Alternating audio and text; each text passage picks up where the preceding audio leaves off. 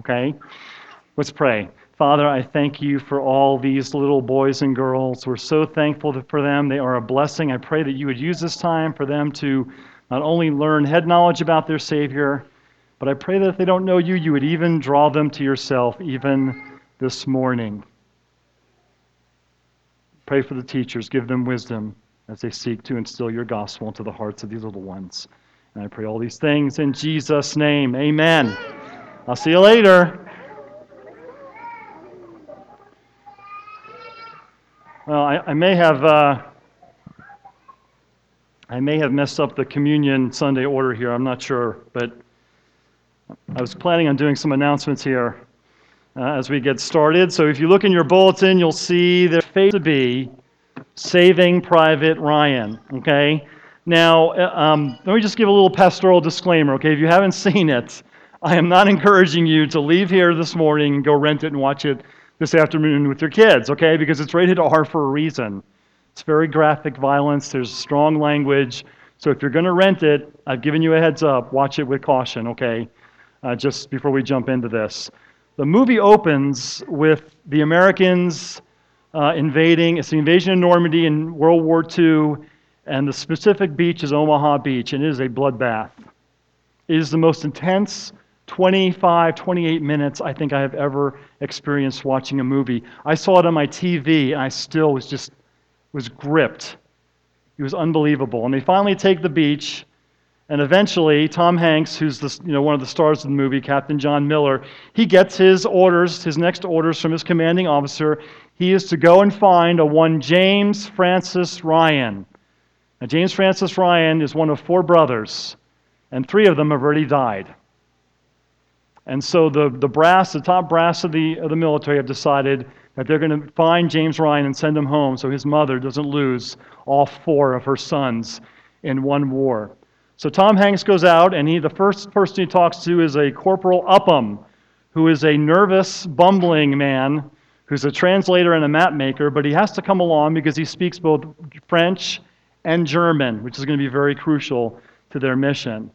So he takes him along, and eventually the whole company start on their search to find and save Private Ryan. Eventually they do. They find Private Ryan, played by Matt Damon, and Tom Hanks tells him about his brothers, and he tells him why they're there to make sure he gets back home. And, and Matt Damon pretty much says, No way.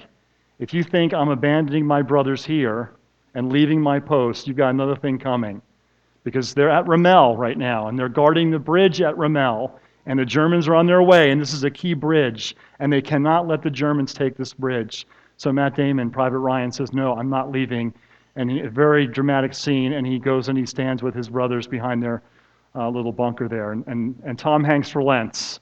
Okay, and he decides that he's going to join that his men will also join this group defending the bridge. And as they're making plans as far as logistics and who's going to be where and, and firing what, there's Corporal Upham. And you can already see, even though the Germans haven't gotten there, the fear on his face as far as what's going to happen. And he's given a very simple role. You can see the 30 caliber machine gun ammo around his neck. That's his goal. He's going to have two guys shooting a machine gun up in a building. All he has to do is make sure they, get, they keep getting ammunition. That's his job. And as the Germans evade and they come in, there are those two men in the building firing their machine gun. And there's one of them, Mellish, yelling for Upham to get them their ammunition because they're running out. And there we see Upham. He's, he's cowering, hiding behind walls, hiding in ditches, paralyzed by fears. They're running out of ammunition, right? And at this point in the movie, I'm, I'm in my head, I'm going, come on, you know, show some guts here. They're, they're sitting ducks up there and you're just going to cower in the ditch? Come on. And that's what he does. And sure enough, they run out of ammo. And they are sitting ducks. And a couple of Germans come up the stairs and they wind up in vicious hand to hand combat. And all the while this is going on, there's Corporal Upham at the bottom of the stairs to the same building, cowering in fear, with the ammunition still around his neck and a loaded gun in his hand. And at this point, my blood is boiling. Okay? I mean, you've got, I'm, I'm thinking to myself, you have got to be kidding me. I mean, get up and do something, man. Don't just sit there. But he sits there, and then that deathly quiet, that eerie quiet comes over, and we see that as the German rounds the corner, that he was the one that was victorious. As he comes down the stairs and he sees Corporal Upham, he decides that he's not even worth doing anything about. He's such, he is so not a threat, he just walks right past him and leaves him there cowering. And then we see Corporal Upham and just in a puddle of shame and cowardice, weeping over his fear and his, his unwillingness to do anything. And at this point, I am just completely disgusted. Right? My heart is so filled with contempt for this guy. I, I think I even turned to my mom, who's sitting next to me on the couch, and I said, What a coward! It's just utter disbelief. Right? And then, you know, a thought occurred to me.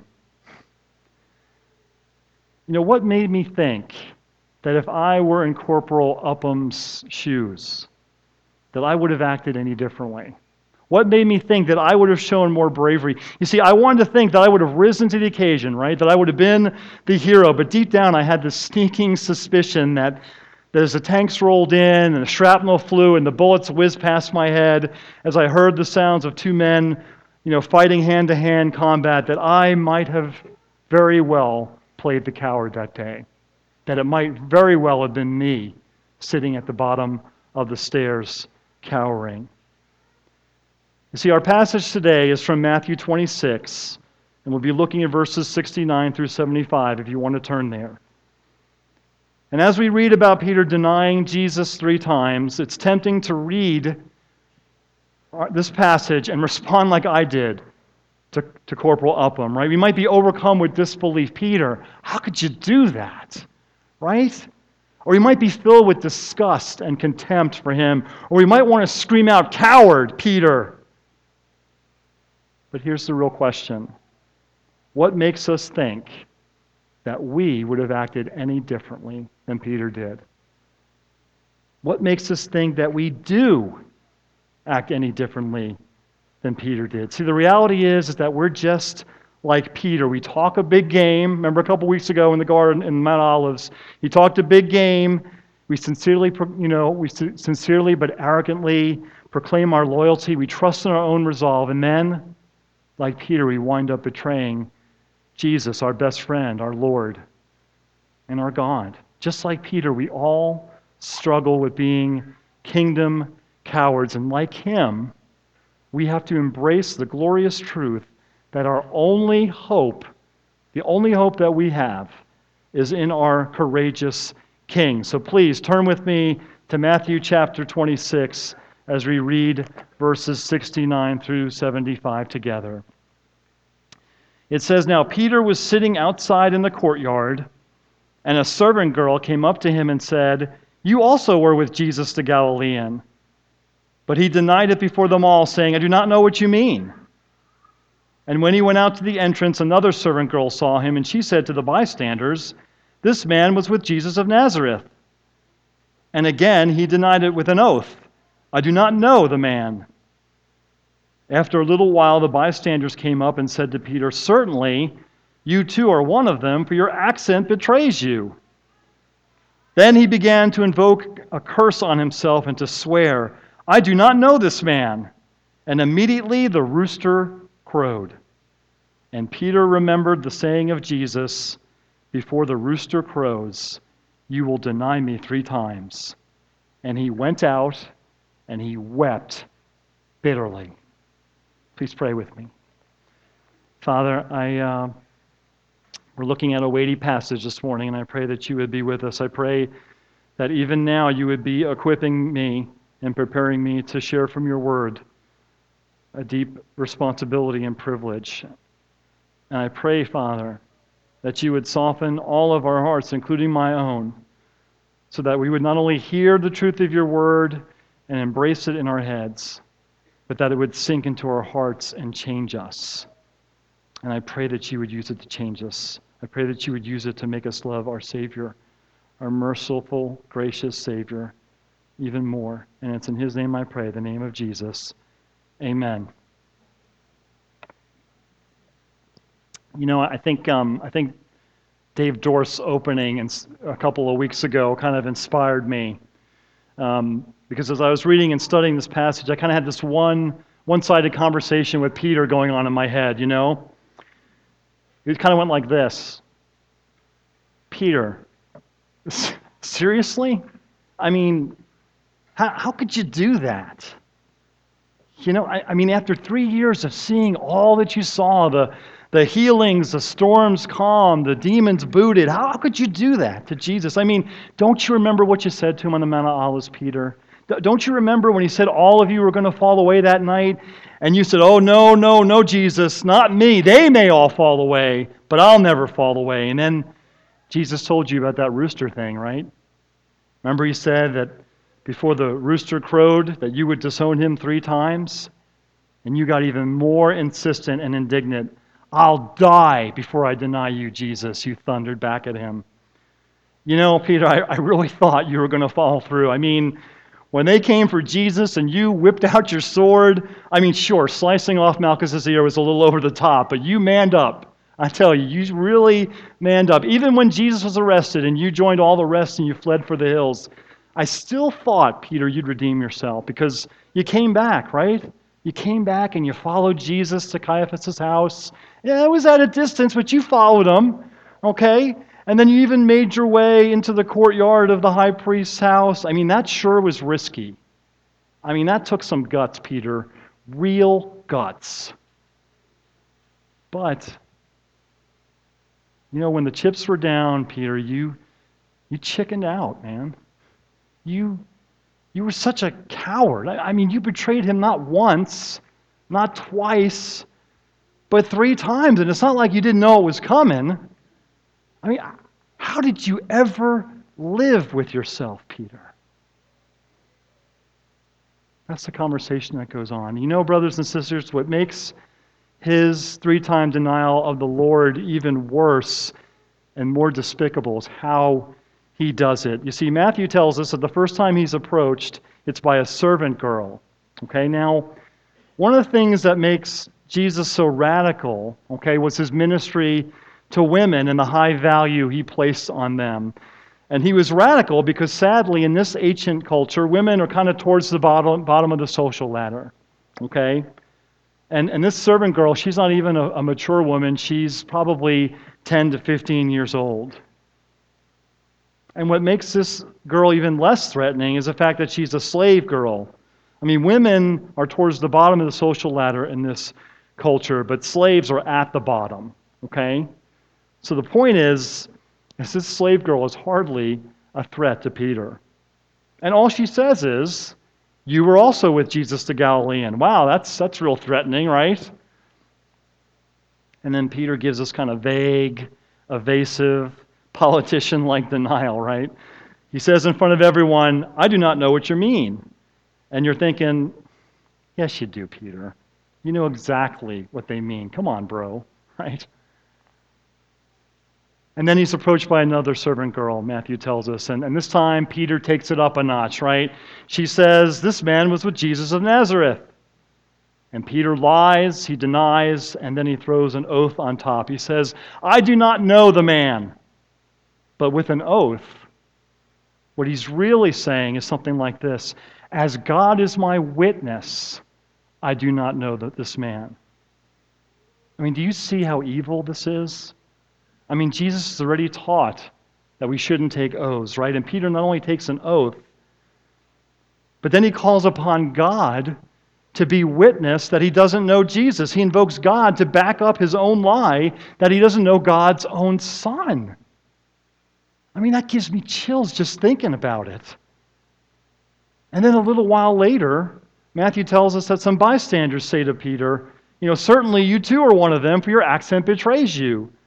I mean, it's kind of like they're saying, listen, you know, I mean, come on, man. Jesus is a Galilean, and you have a Galilean accent. How many Galileans do you think we have hanging out here in Caiaphas' courtyard, you know? I mean, it's pretty obvious. And Peter's really feeling the heat now. He's really backed up into a corner. So on this third denial, he pulls out all the stops. Right? He says, I, in effect, he says, I do not know this man, but he also swears and he invokes a curse. It's like he's saying, I don't know this Jesus. I swear. And may God bring curses upon me if I'm lying. That's what it's like, what he said. And at that very moment, in fulfillment of Jesus' earlier prophecy, as soon as the words of Peter's third denial leave his lips, the rooster crows. And as Luke tells us, at that very moment when the rooster crows, Jesus turns and he and Peter meet eye to eye at that very moment. And Matthew tells us that Peter goes out and he weeps bitterly over what he's done. Now, again, I, I, ask you, what are you thinking right now? Are you confused by Peter's mighty fall and his failing faith? Are you angered by his despicable and evil denial of his Lord? Are you sickened by Peter's cowardice when he's put to the test? I, mean, I'm thinking all these things when I read the passage. I don't know about you. But, but do you see the flawed foundation of thinking these things? There's this, there's this arrogant assumption again that I would have done things differently than Peter did. I think to myself, you know, if I had been in Peter's shoes, I would have stood the test, right? I would have been the hero. I would never have denied my Lord. Sound familiar? But the, re- the truth is that I have denied my Lord. And the reality is, is that I keep denying my Lord. And so do you. You know, we, we deny Jesus in different ways because we struggle with being kingdom cowards. Like Peter, we all struggle with kingdom cowardice. Okay, we may, like him, brashly confess our loyalty to Jesus. We declare to Jesus that we're willing to die for him, right?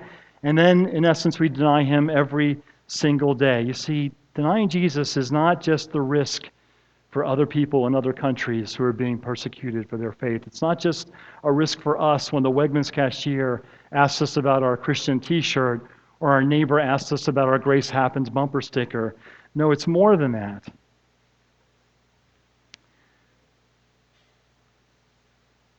I want us to consider this that every time we sin, we in essence deny Jesus. Every sin that we commit is essentially a form of denial. Think about this for, for a moment. Sin is a denial that He is Lord and a defiant proclamation on our behalf that we are. It's a denial that of the fact that we're new creations in Christ because we're, we continue to live in what we used to be when we were dead in our sins and enslaved to those sins. Sin is a thumbing of our noses at Jesus by denying that we know him and that we know what he commands. It's a denial of the precious and invaluable price that he paid on the cross, his blood. When we sin, our kingdom courage fails us because it takes courage to deny ourselves. It takes courage to refuse to bow down and worship our own idols. It takes courage to turn away from our sins and to turn to Jesus. It takes guts to face our own sin and to repent of it. But we all wrestle with being kingdom cowards. Our kingdom courage waffles just like Peter, whether we face a spiritual emperor or whether we face a spiritual slave girl. We're just like Peter. There are times we can step out in faith and walk on water, and then we quickly doubt and begin to sink. We can be willing to slice somebody's ear off of the faith, and then we can't stay awake to pray. We can boldly confess, like Peter, that Jesus is the Christ and then cower at the slightest challenge to our faith. You see, like Peter, you and I, we are these messy blends of kingdom courage and kingdom cowardice. And this is why our hope cannot be in ourselves. Our hope needs to be in something else, or better yet, our hope needs to be in someone else. As kingdom cowards, my hope your hope rests on nothing else. It must rest on no one else but upon our courageous King Jesus. And that's my second point. Our hope is in our courageous King Jesus. You see, that's where we get in troubles when we make it all about ourselves. I mean, think about this, okay?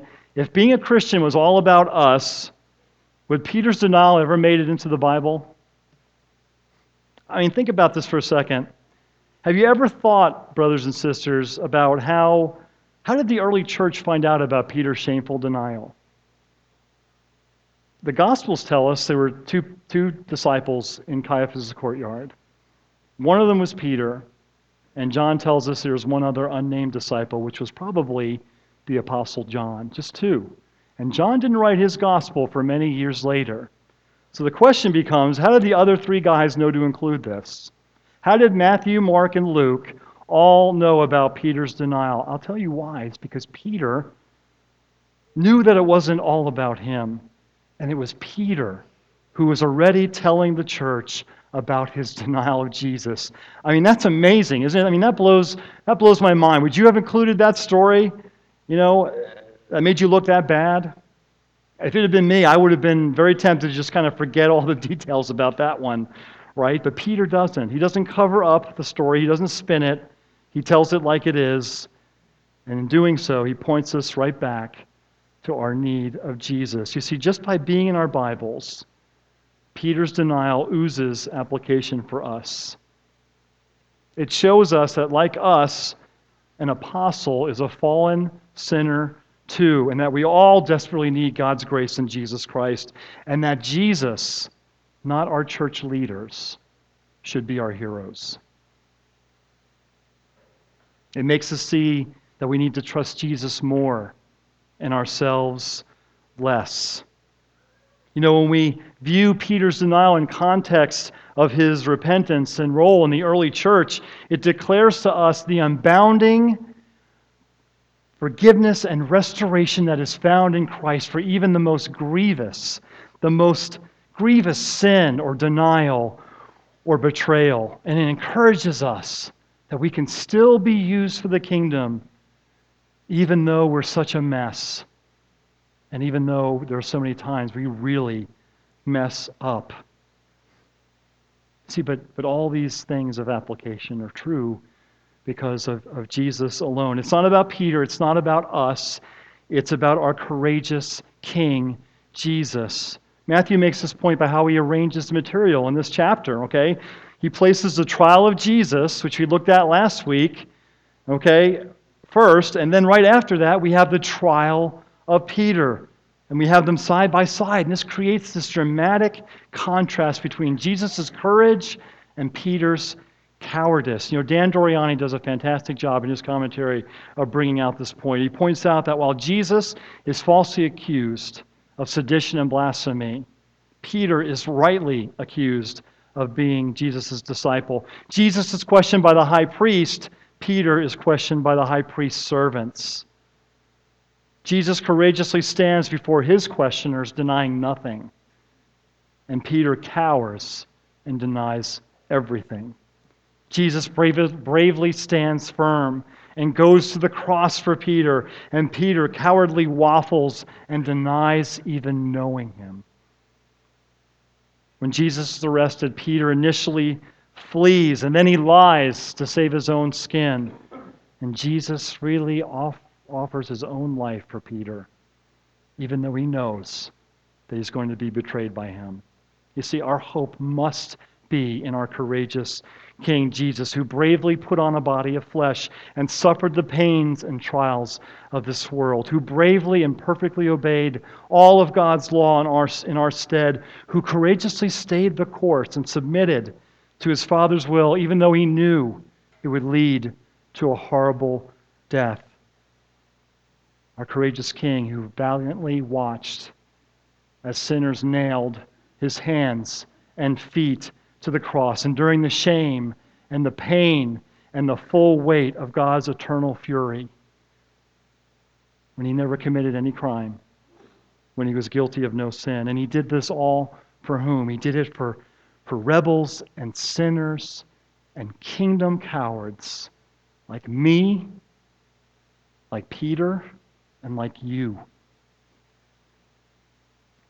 I mean, that's why all praise and all honor and glory and majesty and power go to our heroic King Jesus, whose steadfast courage was rooted in his unshakable faithfulness and his unfailing love.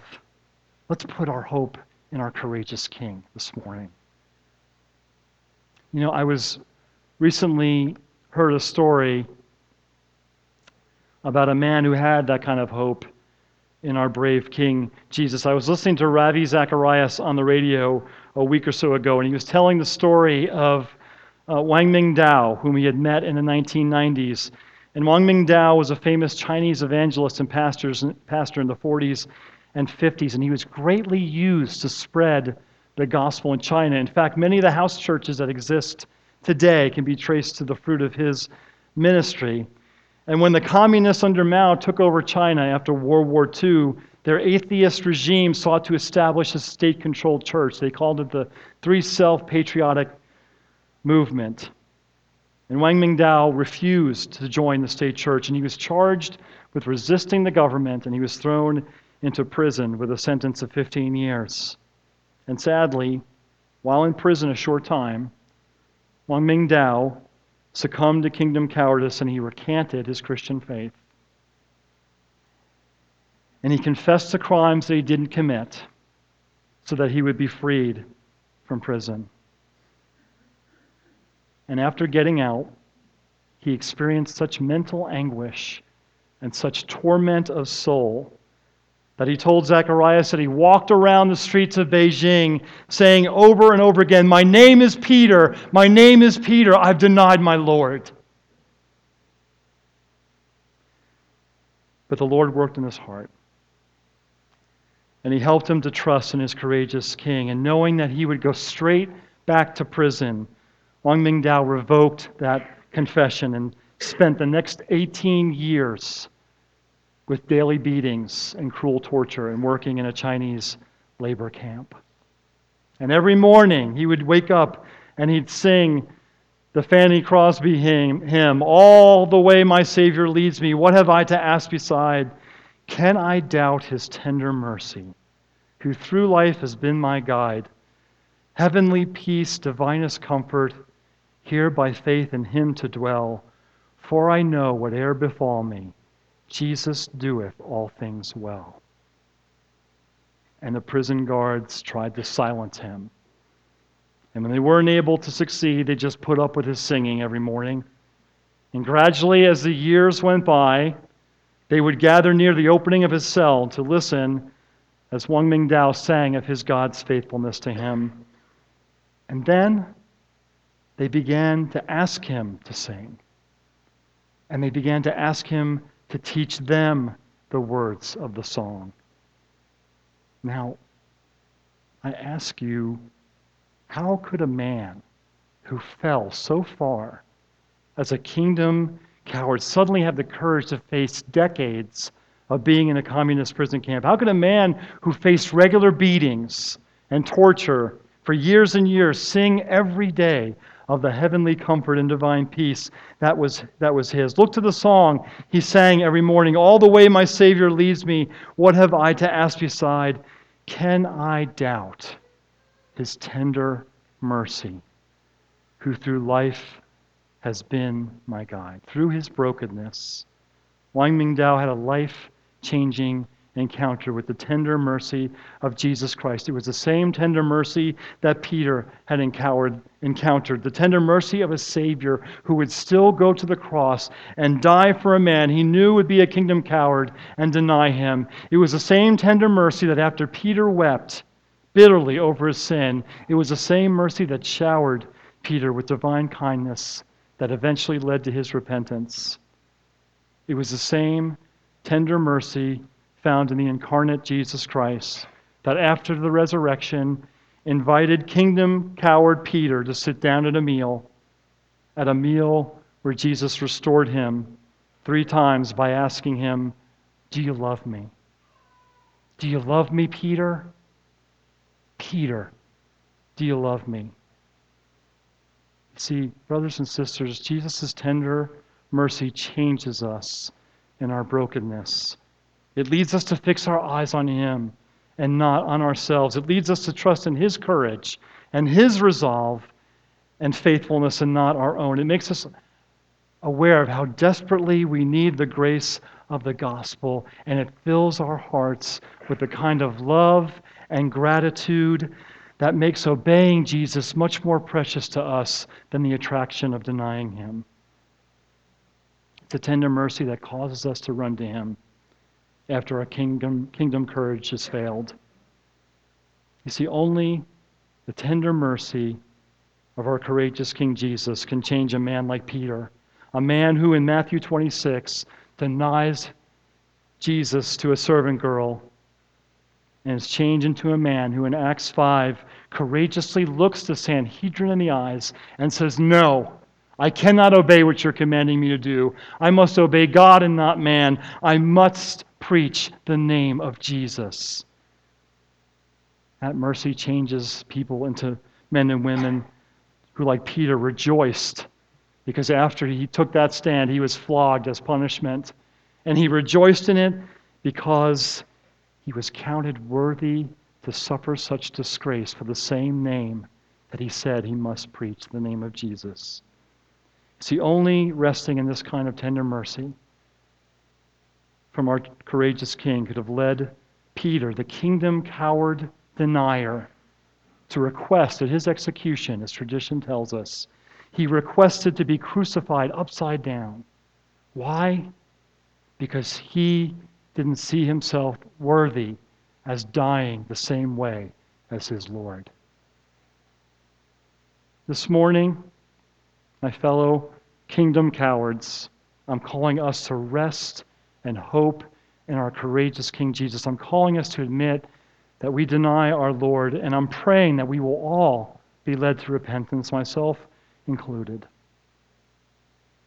Like I said, Luke tells us that when the rooster crowed, Jesus turned and looked Peter straight in the eyes. The rooster has crowed for us, brothers and sisters.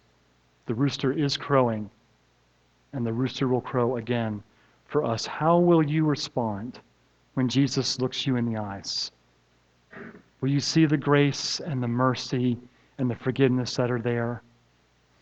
How will you respond? Will you bitterly weep in repentance? You know, this, this morning, we're celebrating the Lord's Supper. And this is what I leave you with. Do you hear Jesus' merciful invitation to sit down and share a meal. Do you hear his gracious invitation to be restored? Do we hear him tenderly calling out to us? Do you love me? Dave, do you love me? Mark, do you love me? Todd, do you love me? Anne Marie, do you love me? Do you love me, Jill? Do you love me, Courtney? Do you love me? Let's pray.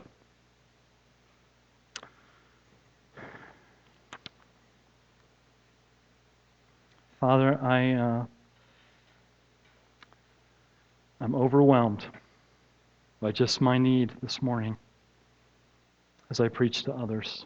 And I pray for us. I pray, I pray that we would be much slower to fall into a place where we, we rely on ourselves and think that we can do it and trust in ourselves more than you. It's just simply not true. We need you so desperately. And I pray that we would leave this morning knowing that.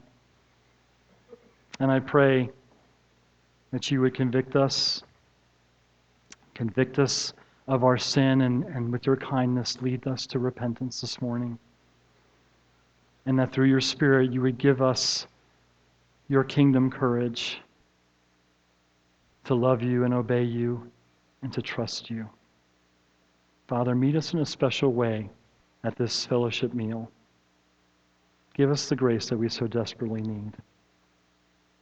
I thank you for the incredible price that you paid, the unfathomable price, in order for us to be even able to celebrate this supper today.